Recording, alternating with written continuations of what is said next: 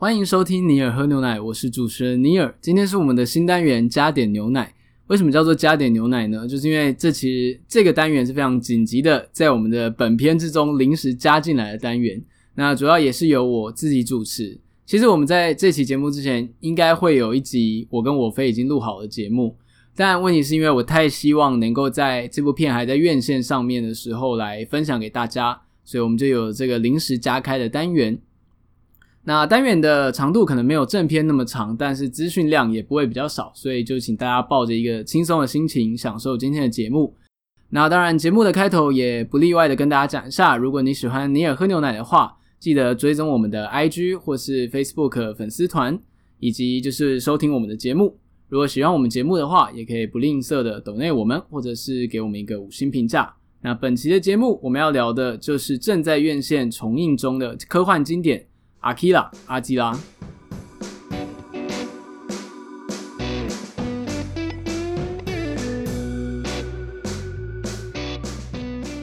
那为什么要聊这期节目呢？主要就是因为阿基拉这部就是经典的科幻动画，最近因为疫情的关系，就是很多片子会开始重上嘛。那没有想到阿基拉居然能够以 IMAX 4K 修复的形式重新上大荧幕。甚至连台湾最指标的美丽华的 IMAX，就是那个球形大厅都可以看到。那我基本上就是去那边看的。虽然当然疫情对全球造成的冲击是非常难过的，但也因为这样子的一个契机，这样子的科幻经典才有机会能够重上大荧幕，甚至有这么好的待遇。所以我基本是建议说，大家可以把握这个机会去看《阿基拉》。那会想做这期节目的原因，也是因为我跟同事在看完《阿基拉》之后，发现说，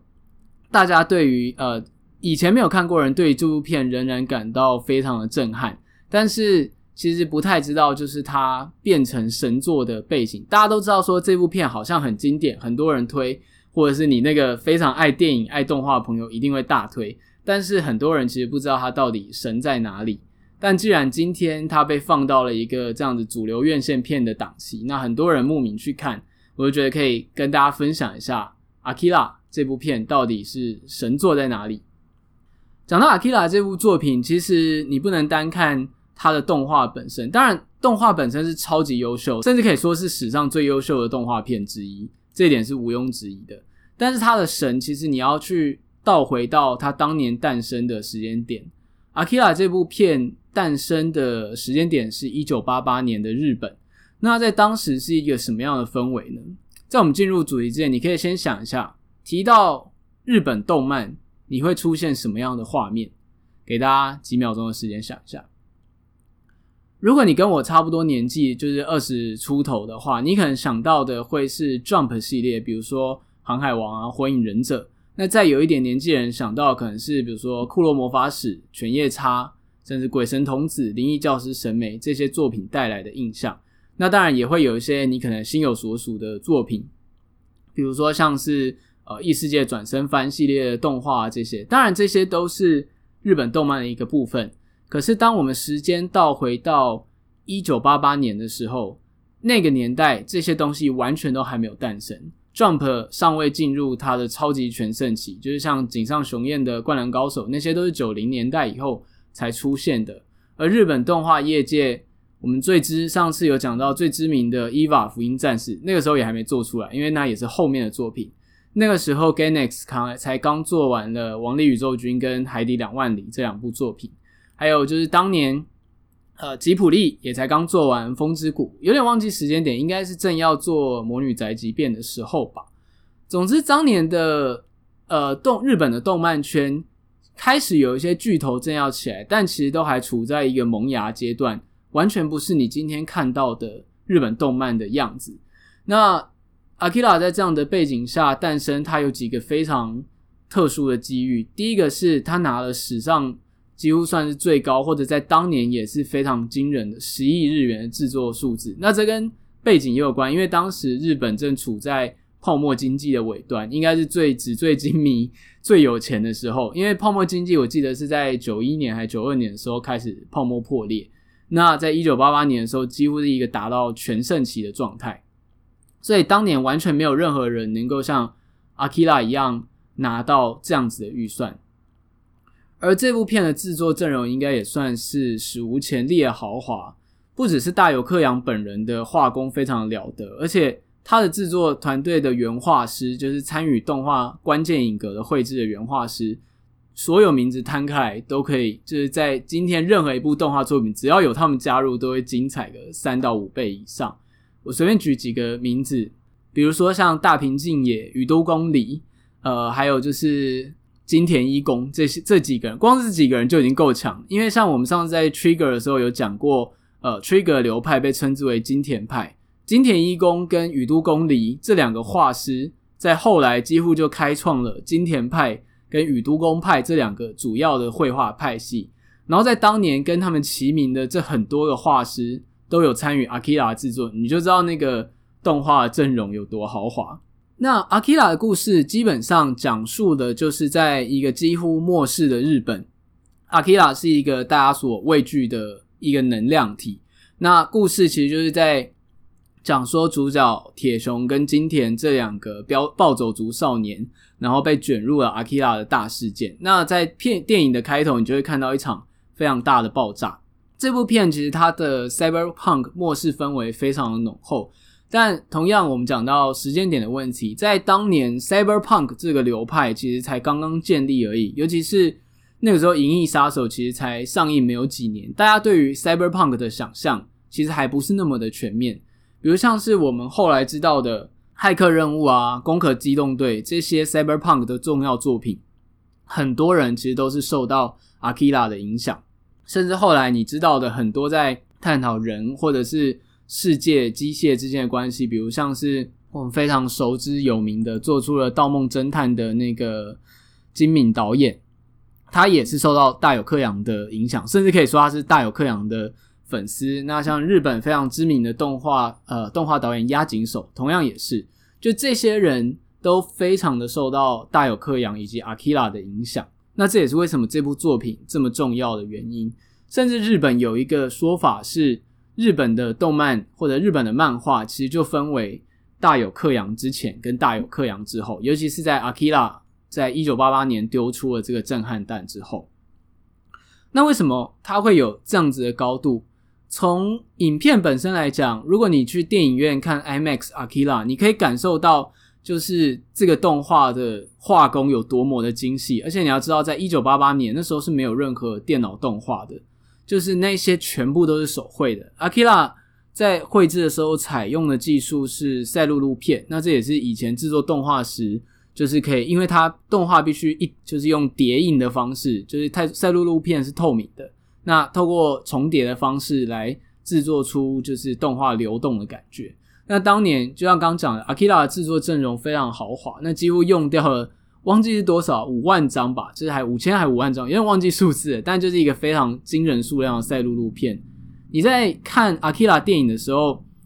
你会感到非常的自然的一点，是因为那些电影中出现的闪光啊、爆炸特效，你在现代来看，你已经看过非常非常多了。可是，在当年，要知道做出这些特效是多么费工的一件事情，甚至可以说，因为这部电影的构成实在是太鬼斧神工。导致于说，后来的商业动画甚至没有办法达到这样的水准，因为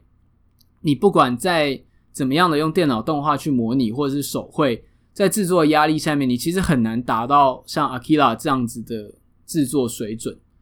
呃，当然，其实你也可以看得出来，当年采用赛璐璐片的一些痕迹啦，比如说，你可以发现角色，你仔细观察会可以看到角色的周围有很像光晕的光影，那个就是类似赛璐璐片作画的痕迹。接下来就谈一下大友克洋的影响。其实大家要知道，就是日本的动漫产业界，或者说整个动漫业界给人的感觉，在当年其实并不是那样子的。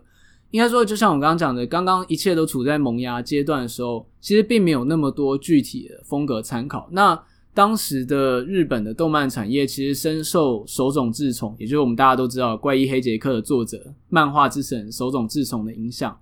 然而，手冢治虫的画风。其实是偏向浑圆可爱的，那这点会造成什么影响？第一个当然就是因为手冢治虫除了是漫画之神以外，他也深刻影响了日本的动画业界，尤其是他开创的重制作公司，就此奠定了日本低成本高速产出的模式。那当然，呃浑圆，就是有线条一点的漫画人物，在制作动画上面也会比较方便。那基本上手冢呃的影响在当时是非常深远的，甚至开始有点呃日本的动画动漫画的风格就朝向了精致可爱美少女那样的风呃那样的流派去做演进。可是大友克洋的的出现完全打破了这个规则。大友克洋的画工极其细腻，甚至写实到像是有人用照片照描一样。正是在当时对市场造成非常大的冲击，甚至影响了后来非常多追求机械、追求科幻的作呃创作者，或者是说追求写实的人体的创作者，比如说像很有名《灌篮高手》的井上雄彦就深受大友克洋影响，还有刚刚提到的。押井守还有今敏，就是他在他在当年的出现立下了一个非常不可思议的标杆，就是证明说写实系、真实系的创作也是可以得到这样的高度，而且 Akira 完的完成也象征说这么精细的作品是有办法被制作出来，并且获得市场上空前的成功，这件事非常重要。他的成功是有多成功呢？就是当年这部片推出来以后。它不止在日本受到热卖，也开创了欧美对于日本动画的热潮。因为，呃，在当年，除了迪士尼以外，还有就是吉卜力做出来的动画以外，世界上几乎没有什么人有能力能够做出这样子水准的动画。也因此，Akira 后来也曾经被选为大家都知道很多的名气，比如说《时代》杂志前二十大科幻片啊之类，比如说 Cyberpunk 经典电影前百大之类的，就它有非常非常多。这方面的美名，那也因此提高了国外对于日本动画的关注。那我们大家拉回到题材方面，Akira 的题材其实是非常对应到日本的生活经验的，尤其是对于像是大友克洋这种从昭和时代来成长的创作者而言，比如像呃 Akira 里面那个巨大的爆炸，直觉就会让人联想到那个广岛核子弹的核爆。那这一点也是非常打中日本人的创伤的，尤其是《Akira》里面在呈现爆炸或毁灭这件事情的时候，并不是用一个呃很该怎么讲，它并不是用一个很壮烈或是非常激烈的方式来进行，而是在一片安静之中，那个爆炸的云就慢慢的扩散开来。那这件事情其实跟广岛原子弹是很像，就是对于一般人而言，就有点像是。突然之间，平凡的日常就这么理所当然毁灭了。这个经验对于就是传承广岛原子弹的战后的记忆是非常重要的。另外，你可以在作品中看到完全不像今天日本干净街道的，就是想象。因为在《Akira》这部作品里面，你可以看到就是街道非常的杂乱，人们非常的纸醉金迷，然后学生们正在就是街上抗争啊，跟警察抗议税法。这在今天的守秩序的日本，你几乎是无法想象的。但是有趣的事情就是在八零年代，就我们讲的泡沫经济时代日本，确实是相当的纸醉金迷。而且学生的抗争这件事情，直接对应到日本历史上一个很重要的时期，就是安保斗争时期。那安保斗争基本上就是类似日本的左左派学运，但是安保斗争最后以一个非常不光彩，而且让世人所害怕的形式收场。那因为如果详细去聊的话，会讲很久，我们就大概提一下背景。安保斗争这件事情非常深刻的影响了昭和时代的作家，比如像我们以前聊过的村上春树，还有像日本的作曲家巨匠坂本龙一，都曾经经历过安保斗争的年代。那当然，连大友克洋也不不例外。那这些创作者其实常常会把这种抗争的经验，尤其在写到对应到那个时代背景的时候，常常会把它融入进去。哦，顺带一提，呃，Akira 出的时候，正是坂本龙一即将开始成为宗师的时候，因为那时候他配了那个末代皇帝的，就是主题曲，大概是同一个时期，就额外补充一下。那回到作品来讲，就是安保斗争这段时代的记忆，直接对应到了《Akira》里面，就是学生们对于体制、对于政府的反抗。所以这部片它不光是说主要剧情非常的 Cyberpunk，就是它整个故事的设定架构，其实对后世的影响也是非常深远的。比如说，一个末日景致的城市应该要处在什么样的气氛，他们用了什么样的科技。那里面的人会有怎么样的想法，什么样的价值观，这些事情其实都是对于后面的作品设定上非常重要的参考，因为在当年其实并没有太多类似像这样的作品。你如果现在回去看 Akira，觉得有一种嗯，这设定好像在 Cyberpunk 或者后反乌托邦世界里面蛮常见，那其实是因为它就算是这些类别的鼻祖之一，有这样的既视感，其实是蛮正常的。那我们继续回到动画的部分。如果你去看《Akira》这部片的话，你应该还是会觉得这个画面非常的厉害，因为刚刚讲过，就 是这画面应该算是日本动画史以有史以来最优秀的一群画师所雕刻出来的心血结晶。你就不太可能再找到相同制作规模的动画电影，但这也是它能够成为经典的最大原因。如同刚刚所讲的，《Akira》立下的标杆实在是太高了。蛮有趣的是，通常你回去看一些。我们所谓的老电影或者是经典影片的时候，你通常都会感觉到，就是比如说技术力啊，或者是画面的质感上面有一点就是不足之处，你就会体会说啊，这是因为有年代的关系嘛，就是看起来比较差异，但我可以享受剧情啊之类。可是 Akira 基本上不会有这种感觉，你甚至会觉得它的动作细腻度，光是看画面就是一种享受。你就算不看剧情，光看画面中的每个细节、每一张、每一帧、每一个画面。接下来都是一个非常漂亮的 Cyberpunk 的海报，这点真的是相当不容易的。那如同刚刚说的，Akira 这部作品是非常具有时代意义，甚至可以说它是由时代共同推起的一部神作。就像大家都知道，最近他预言了2020东京奥运嘛，那其实他在里面的虽然 东京奥运这件事情真的是超级巧合的被预言到，但他当年所承载其实就是。日本在战后的复苏期，对于举办奥运、举办万国博览会这件事情，其实是非常的看重的，因为那等于是他们一个民族重要的精神复苏。如果你去看那个，呃，我忘记了，蜡笔小新有部片叫《大人的大人帝国的反击》，里面就有刻画说，很多昭和年代的大人心中对于像奥运或者万国博览会，都有一种超级美好的憧憬。因为那个就是他们觉得日本在战后之后站起站起来的 Golden Time 这样子，那 Akira 也承载了这样子的意义。所以，呃，在疫情爆发以前，其实我觉得东京奥运找 Akira 来讲这个历史，就是他们有一个合作的 3D 动画影片，其实我觉得还算是适当啊。虽然你现在现在回去看会觉得很讽刺，因为奥运就像真的被预言一样，因为灾难而停办了。但我觉得其实。当年他们找呃大友克洋来合作这件事情，其实算是蛮具有划时代的意义的。然后我们刚刚都在聊阿基拉的电影，其实蛮特别的是大友克洋作为电影的监督，他同时也是漫画家。那同能够办到这件事情的人，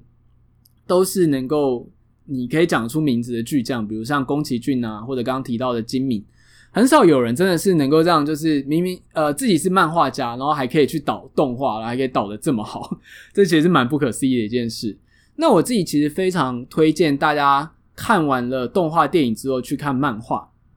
原因是因为呃动画电影虽然也是大友克洋本人亲自导的，但他着重的其实就在于说主角呃金田卡纳达跟铁雄的互动上面，其他人比较像是推进故事中的角色。但是在漫画之中，他们其实讲述了更细腻的故事，也让大家的动机更有，呃，更有明确的动机一点。举例来说，像是《Akira》电影里面有个女生的角色叫慧，如果你只看电影的话，其实你可能会觉得从头到尾觉得她好像只是一个花瓶般的角色，你不太清楚她的故事跟动机，甚至是慧的搭档叫做龙，他在电影里面其实真的就像是出来插个花一样。但其实，在漫画里面，其实对他们在做些什么事情，然后他们为什么会卷进阿基拉事件，是有比较详细的交代的。我觉得去看漫画的话，比较能够理解整个故事观。还有另一点很重要是时间感，在阿基拉，因为动画的长度的关系，你可能会觉得说，所有的事件都只发生在比如三四天之内就结束了。我有点忘记漫画是不是也是这么赶，但至少在看漫画的时候，你会觉得那个时间比较长。我自己觉得，以这个故事来讲，我会觉得漫画的时间线给我的感觉是比较合理的，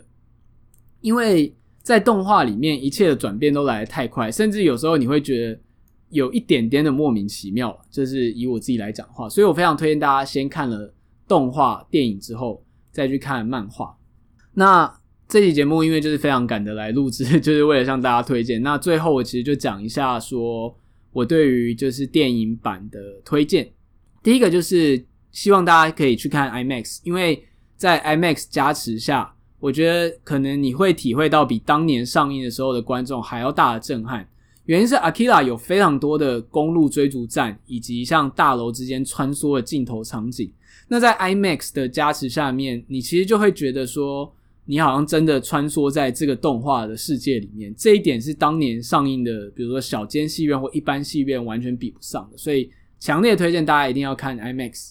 最后一点再提到一下，就是 Akira 当初的制作，我们刚刚讲到都是动画的部分，但其实它的配乐其实也非常的精彩，尤其是你去听的话，从电影的一开始，你就会听到一个很像宗教感的音乐。那它其实是一种非洲东欧地方的叫做甘美朗的音乐。那当初制作这个音乐的团体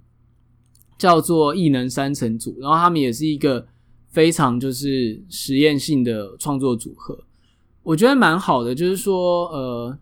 由于在当初一九八零年代，一九八零年日本其实算是一个真的是非常狂乱的年代，什么事情都充满了可能性。其实就有点像 Akira 五光十色世界一样。今天你所看到的留下名气的巨匠创作者，差不多都是从那个时候开始发迹的。那 Akira 这部片，无论是在动画制作，或者是我们刚刚讲的配乐上面，其实都真正的开创了一个新的时代。我刚刚应该有讲到说，Akira 立下一个非常高的标杆。我觉得这件事真的是非常不容易，因为大有克洋的画工跟剧情的安排实在是太强，强到你很难在当今世上找到同一个人可以达到他这样子的高度。但也正因为这么高的高度，后面的人去追随他人，无论是在 Cyberpunk 的世界营造上，或者是在机械绘制的精细度上，或者说。希望挑战大有克洋的地位，就是创造出下一个经典人。这么高的标杆，都是一个很好的追逐目标。也可以说是 Akira，就是我们刚刚讲的，它的时代意义不只是它是一部非常棒的科幻动画片，而是它开创了日本动画以及 ACG 产业的新纪元。当然，我们没有办法把它过度神化到说后面的人一定都是 Akira 带起来，但至少。它真的是蛮具有时代意义的。如果从时间点倒回去看的话，那这期节目讲的很赶，就是里面的资讯量蛮大的。希望那就希望大家抱着轻松的心态听啦。就是如果你喜欢这期节目的话，我非常推荐你，他在院线上映的时候赶快去看。但是如果你不信你听到这期的时候他已经下档，那也没关系，因为反正它已经是三十年前的片了。所以你不管是串流平台啊，或者是那个。该怎么讲？呃，租片你都可以租到很不错，而且他这次的代理是那个车库娱乐，他们自己也有一个串流平台叫 GP Plus，我猜他应该呃近期他下档之后，他可能就会上架到那边，我自己的猜测了。所以如果大家喜欢这期节目的话，记得继续收听你也喝牛奶，那也欢迎大家给我们一个五星的评价，然后你可以在 Spotify、Apple Podcast，。还有国内的平台 First Story、SoundOn 以及 Google Podcast 上面收听到我们的节目。那喜欢我们的话，想要问我们一些问题，欢迎追踪我们的粉丝团以及 IG，只要搜寻尼尔喝牛奶都可以找得到。那本期超感的